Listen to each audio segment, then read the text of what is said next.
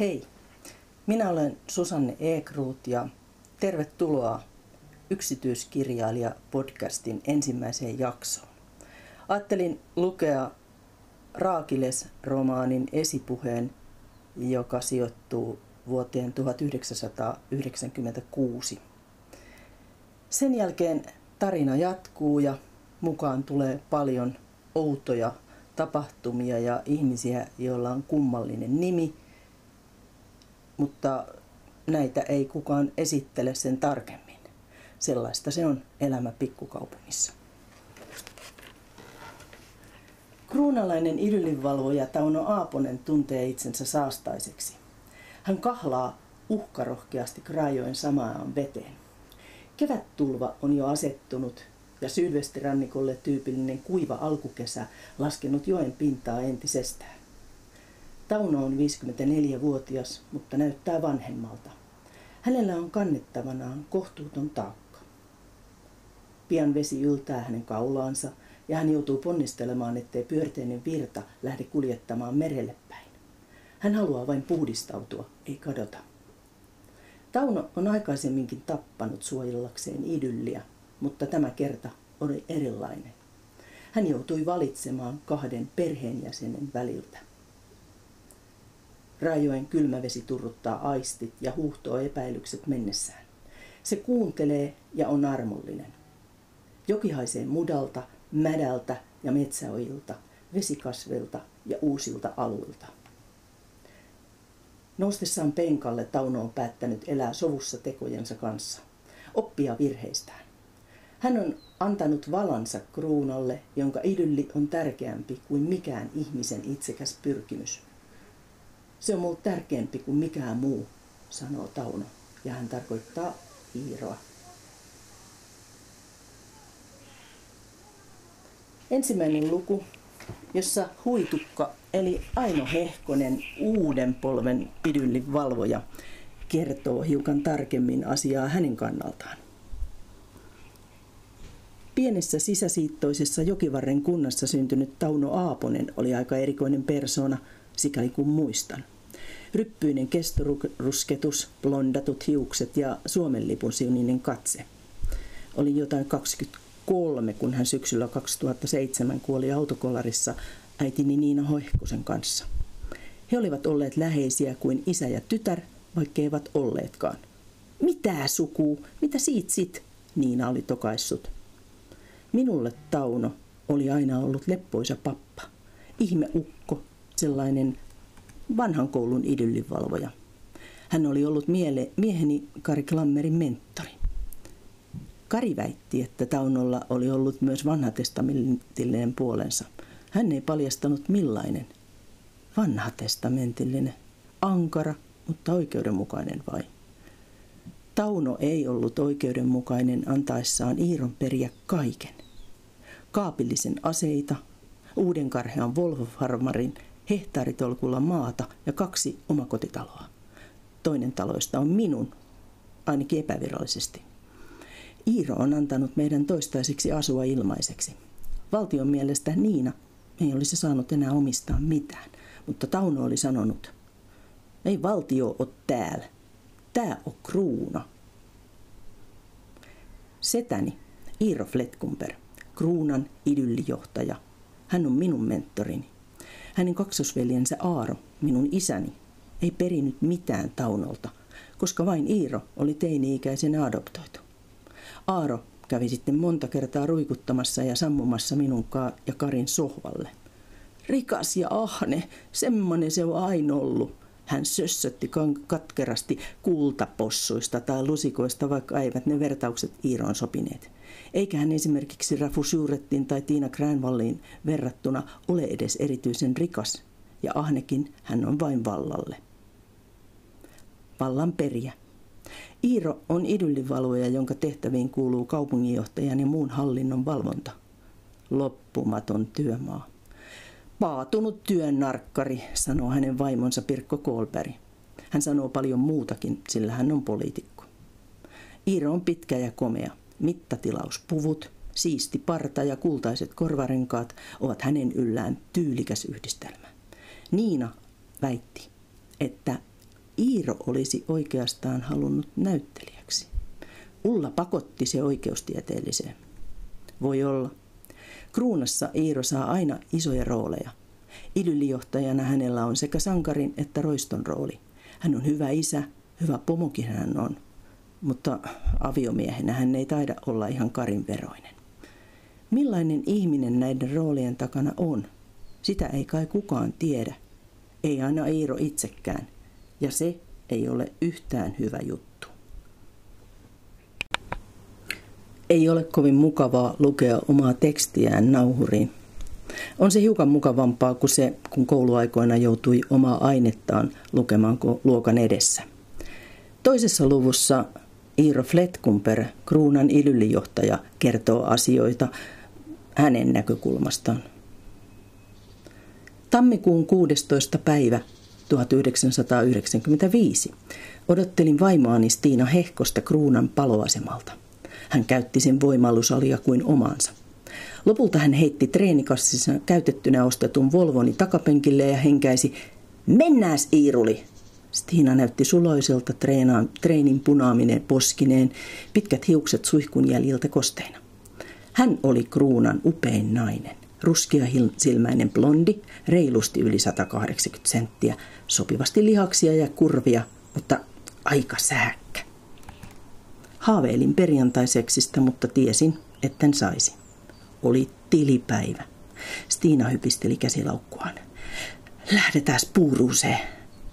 Eteläinen yliopistokaupunki reilun tunnin ajomatkan päässä on kruunalaisten ostosparatiisi. Yritin olla järjen äänenä. Ei me kyllä ehdit. Se on kohti jo viisi. Kello. Höpö, höpsis, puuros, kaikki on auki kahdeksaa. Jos mentäs vaan markettiin. Siellä on mitä? Stiinan ääni kohosi. Ä- älä nyt hermosti. Ai! Au! Saatana, että hän löikin lujaa. Vaatteita, lisää vaatteita, kenkiä, lisää kenkiä, pehmisjäätelö, iso hampurilainen, joku kiva koru ja hömppälahjoja ystävättärille ja jotain miehekästä Taunolle. Näin se aina meni. Ostoshuumaa seurasi itkuinen lasku, sillä nuoren virkanaisen palkka hupeni alle kahdessa tunnissa. Seuraavaan tilipäivään olisi taas elettävä minun palkallani. Loppuillasta sain haluamani moninkertaisesti. Olin sängyssä ja hortein rajamailla, kun Stiina jysäytti minua nyrkillä selkään. Iiruli, tehdäs laps, nyt heti! Mikä mahtoi sitten olla se naistenlehti, joka kourassaan Stiina helmikuussa kökötti lääkärin vastaanotolla. Hän myhäili omahyväisesti, koska tiesi pääsevänsä idyllinvalvojan arvaamattomista kenttätöistä, lähinnä uusien virkautojen lattiavaihteista – sitten äitiysloma ja pisin mahdollinen hoitovapaa. Suunnitelma oli pitävä kuin uuden sukupolven housuvaippa. Se, että perheeseen syntyisi uusi kruunalainen, joka niitä vaippoja käyttäisi, ei ollut oikein jäsentynyt 27-vuotiaan vaimoni mielessä. Sopivaa verkaistukeakaan ei ollut. Isosisko Niina asui pääkaupunkiseudulla, eikä lastensuojelun asiakkaana ollut ehkä kovin suositeltava esikuva. Stiina varasti äitiysneuvolasta lapsiperhelehtiä. Työt kasaantuivat virastossa, kun hän istui naisten nevessään kopissa ja luki. Yhdessä numerossa oli artikkeli toksoplasmoosista. Saasta se paska hännät! Ja seuraavan kolmen päivän aikana kruunassa kuoli 24 kissaa. Siistejä teloituksia. Stiina käytti pienoiskiväärissään äänenvaimenninta, joten kuului vain tuffahdus ja kissa vinkaisi tai urahti viimeisen kerran. Silti 15 000 asukkaan kruuna oli paniikissa. Idyllivalvonta julisti kaupunkiin poikkeustilan ja eloinjääneille kissoille ulkona liikkumiskiellon. Koska katteja oli ammuttu myös ikkunalaudoilta ja parvekkeelta, viattomat sivullisetkin saattoivat olla vaarassa. Ulla Kaffetrat, esimieheni ja kasvatusäitini, järkyttyi tapauksesta. Mun kruunas, tämmöistä, kyllä tämä on jotain ihan kauheet. Päällikkö kävi itkemässä ja oksentamassa samassa kopissa, jonka peilin takana Stiina piilotteli suosikkilehteään. Kruunaposti väärinkäytti sananvapautta. Erikoistoimittaja Rikke Korsteen pääsi otsikoimaan ekoterroristiliikkeellä. Hänestä kruunan yhteiskuntarauhaa oli pahasti järkytetty ja tämä olisi vasta alkua. Kukaan ei olisi turvassa. Tämä ylilyönti lisäsi Ullan kyyneliä, joten minä jouduin hänen apulaisenaan menemään puhuttelemaan päätoimittajaa.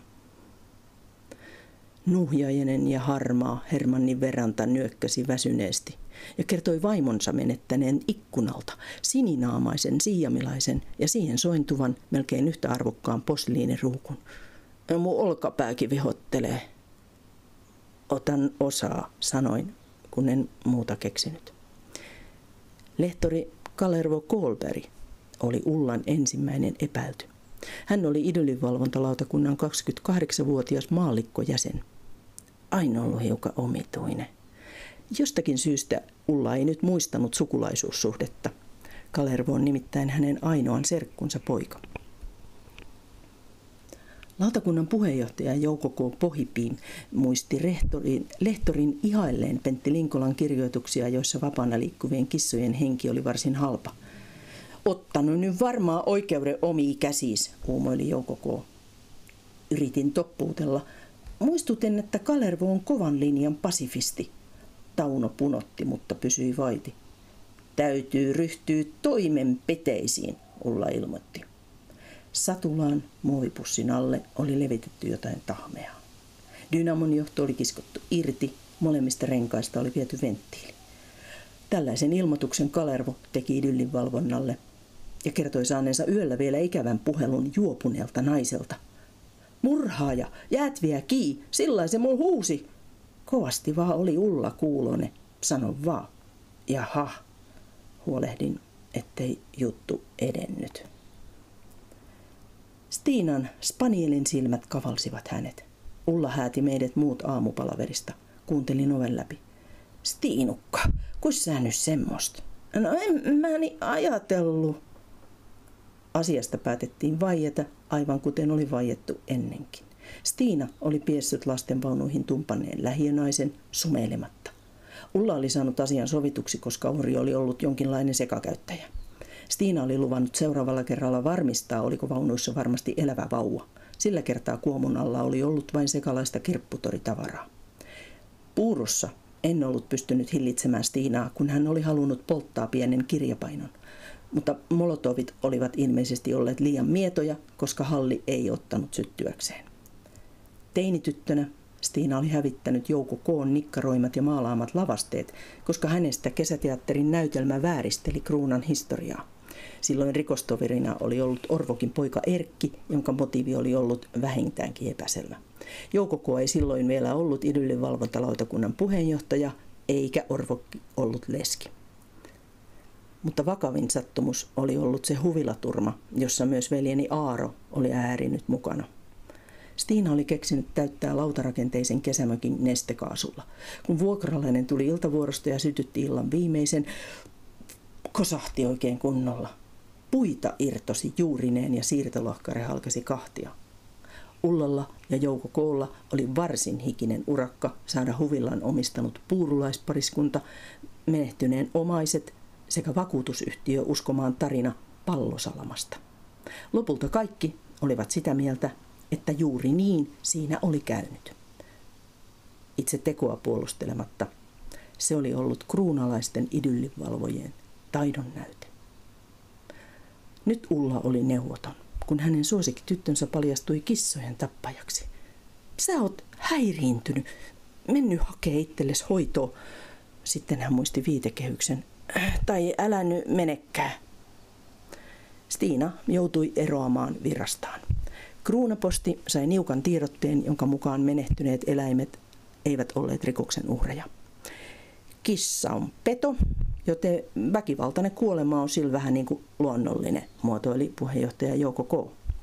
Tauno murehti työparinsa menettämistä, mutta muistutti, pau vaan ja nappi ottaa. Hän vakuutti, että viattomien päätyminen tulilinjalle oli olisi ollut epärealistista, koska Stiina on niin tavattoman tarkka. Tauno, ne kissat, oli viattomi, joka ainoa, Ulla totesi jokseenkin jäätävästi. Se oli heidän avioliittonsa lopun alku. Ulla muutti puutaloyksiön kissojensa Rimpsan ja Himpumpimpun kanssa. Siitä hän päätyi nopeasti vanhaan pappilaan 27 vuotta nuoremman pastori Palpa Seringojun avovaimoksi. Tauno otti Kalarvo Koolperin alivuokralaiseksi, eikä siitä sitten sen enempää. Kolmas luku, jossa Iiro Fletkumperi jatkaa elämänsä perin murheellista tarinaa. Poikani Jeremy syntyi 10. lokakuuta 1995 Puurun yliopistosairaalassa. Hän tuntui heti omalta. Tasan 18 vuotta sain pitää tämän illuusion. Olin juuri ojentamassa hänelle käytetyn Volvon avaimia eräänlaisena aikuistumisriittinä, kun todellisuus iski kurat naamalle. Kiitosten sijaan Jeremy kertoi ylilääkäri Esko Klammerin postuumista yhteydenotosta. Siinä kuores oli oikein painettun se nimi, Kullavärisel. Keväällä kuollut tohtori oli kuulemma pahoitellut, ettei ollut ehtinyt tutustua nuorempaan poikaansa ja luvannut korjata virheen heti vapauduttuaan espanjalaisesta vankilasta. Talousrikostuomioiden hän väitti perustuneen harmillisiin väärinkäsityksiin. Edelläkävijät joutuvat aina kärsimään yhden enemmistön ymmärtämättömyydestä, hän oli filosofoinut. Muistan kyllä hänen nuottinsa. Pari vuotta aikaisemmin Eskon hautajaisissa Jeremy oli vielä nurissut. Edes tuntenut koko äijää. Nyt hän oli varsin tohkeissa. Me tilattiin Kari kanssa netistä semmoset testit.